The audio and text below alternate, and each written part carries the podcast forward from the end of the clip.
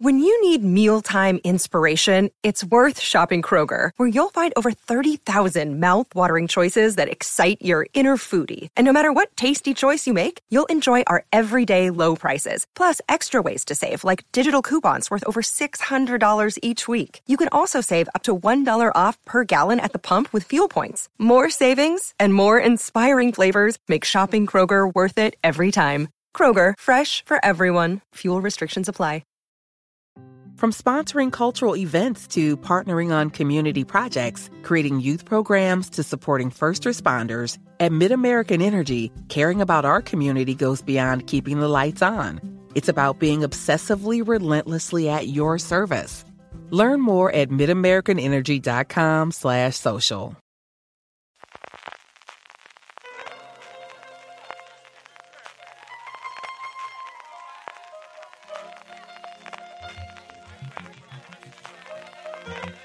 Estás escuchando Fuera de Series con CJ Navas.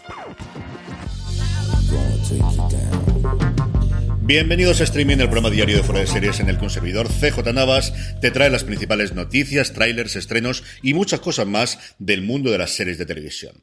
Edición del jueves 4 de agosto y hoy ya se ha notado que es verano profundo, que es agosto. En fin, las noticias con cuentagotas, pero hemos podido sacar. De verdad que pensaba media tarde que la cosa iba a ser complicada para poder completar el programa de hoy, pero al final, lo tonto, lo tonto, tenemos bastantes cositas que comentar. Empezamos con Ellen Pompeo y es que ha saltado la noticia curiosa de que el año que viene la protagonista de Anatomía de Grey va a simultanear la grabación de la nueva temporada, la temporada 19 ya, madre de Dios, de la serie de ABC con una nueva serie para Hulu, dentro, se queda dentro de la casa de Disney, de que se queda del que lleva siendo, como os digo, desde hace 18 temporadas para 19 su hogar dentro de los estudios de Disney, algo que de alguna forma ya como ocurrió en la temporada anterior, sin haceros spoiler, en el que el personaje suyo perdía peso en, pantalla, no en el trama general, pero sí desde luego en la pantalla. Y en la próxima temporada, según Deadline, solo aparecerá en ocho episodios. Si es cierto que seguirá narrando en voz en off, como siempre, todos los episodios, pero solo en ocho de las de la temporada que viene. ¿Y por qué? Porque va a estar grabando, como os digo, una serie para Hulu inspirada en la historia real de Natalie Grace, una mujer nacida en Ucrania que adoptaron unos padres estadounidenses que afirmaron que era una sociópata adulta que se hacía pasar por una niña.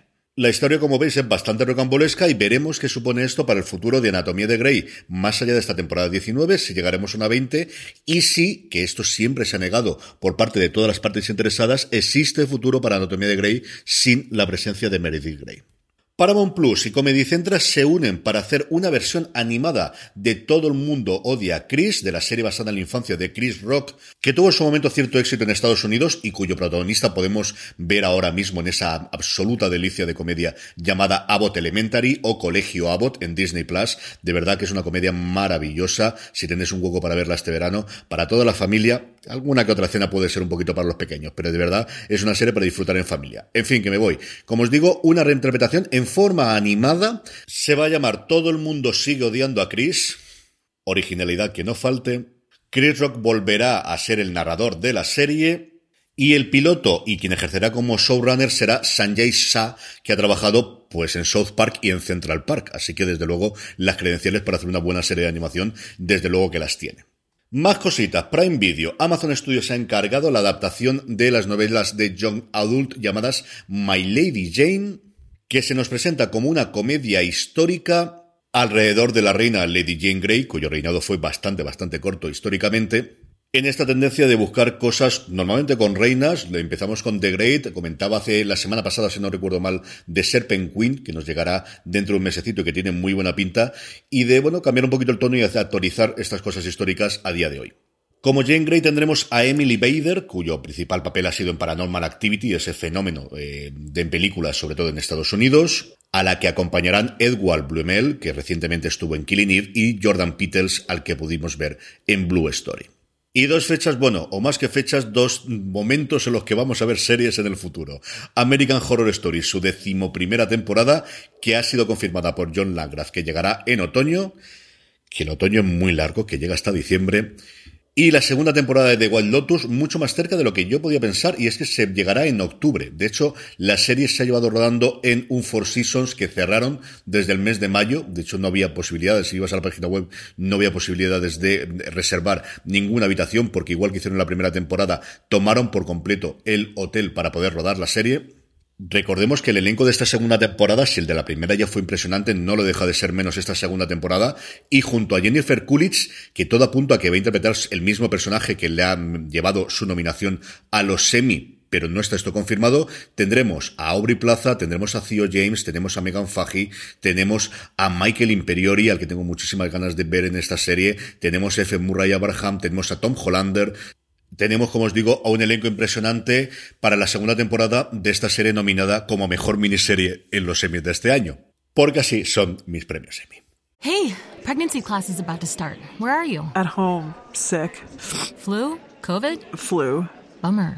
Didn't you get your flu and COVID vaccinations? I didn't know if they were safe. My doctor said they are, and even protect our babies after they're born by giving them antibodies. Really? Ugh. I'm scheduling an appointment this week. Take care. I'll take notes for you. Shots hurt a little, but missing out hurts a lot. Get your flu and COVID vaccines. Brought to you by Iowa HHS.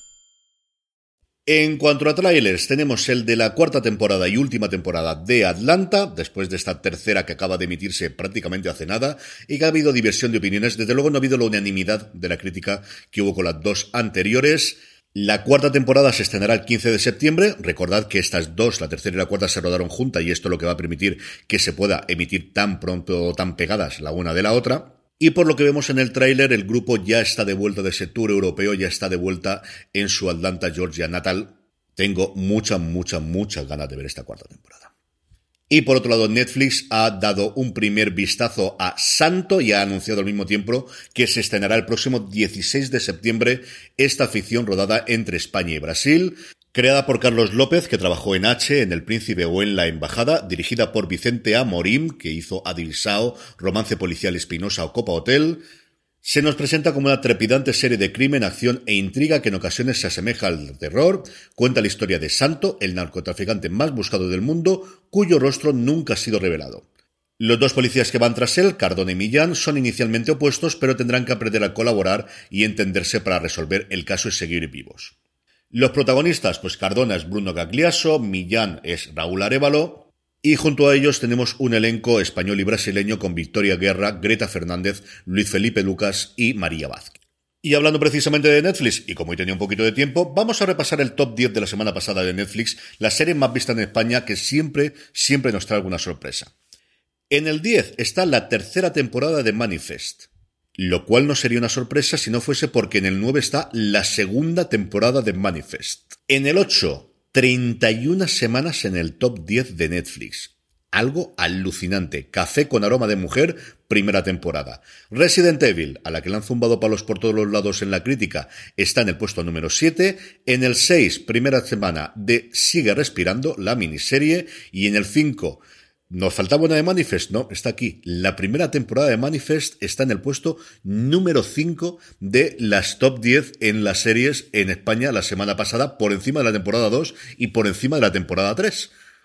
Yo no sé si es que la misma gente la sigue viendo o después de ver la tercera temporada ha visto la primera o le ha parecido la tercera y todo el mundo quiere ver la primera, porque es habitual que cuando se esté una nueva temporada las anteriores aparezcan, pero siempre por debajo. Aquí no, como os digo. La tercera temporada está en el 10, la segunda en el 9 y la primera en el puesto número 5.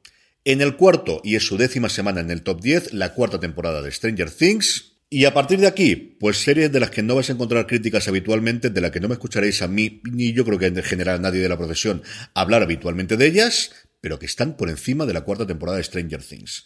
En el tercero, la cuarta temporada de Un lugar para soñar, que debe ser la serie más vista de la que nadie, desde luego en el gremio, habla. En el 2, la segunda temporada de Pasión de Gavilanes. Y en el 1, tercera semana dentro del top 10, la primera temporada de Alba. Y una vez más, una serie de A3 Media que tiene una segunda vida. ¿Y de qué forma dentro de Netflix? Porque es que a nivel global está en el puesto número 2 por muy poquito, por encima, muy, muy poquito, de la segunda temporada de Pasión de Gavilanes, pero es la número dos de todas las series a nivel global, la primera temporada de Alba. Solo tiene por encima el otro fenómeno de Netflix reciente que es Wu, una temporada extraordinaria. ¿Estrenos? Pues no hay. de verdad, no hay. Mañana tendremos un importantísimo con Sandman pero hoy no tenemos. Así que, qué sé yo, ved Colegio Abbott, como recomendaba antes, ved por mandato del cielo, si os gustan las historias con un tono religioso y con, con momentos duros, como a mí eh, personalmente me gustan mucho.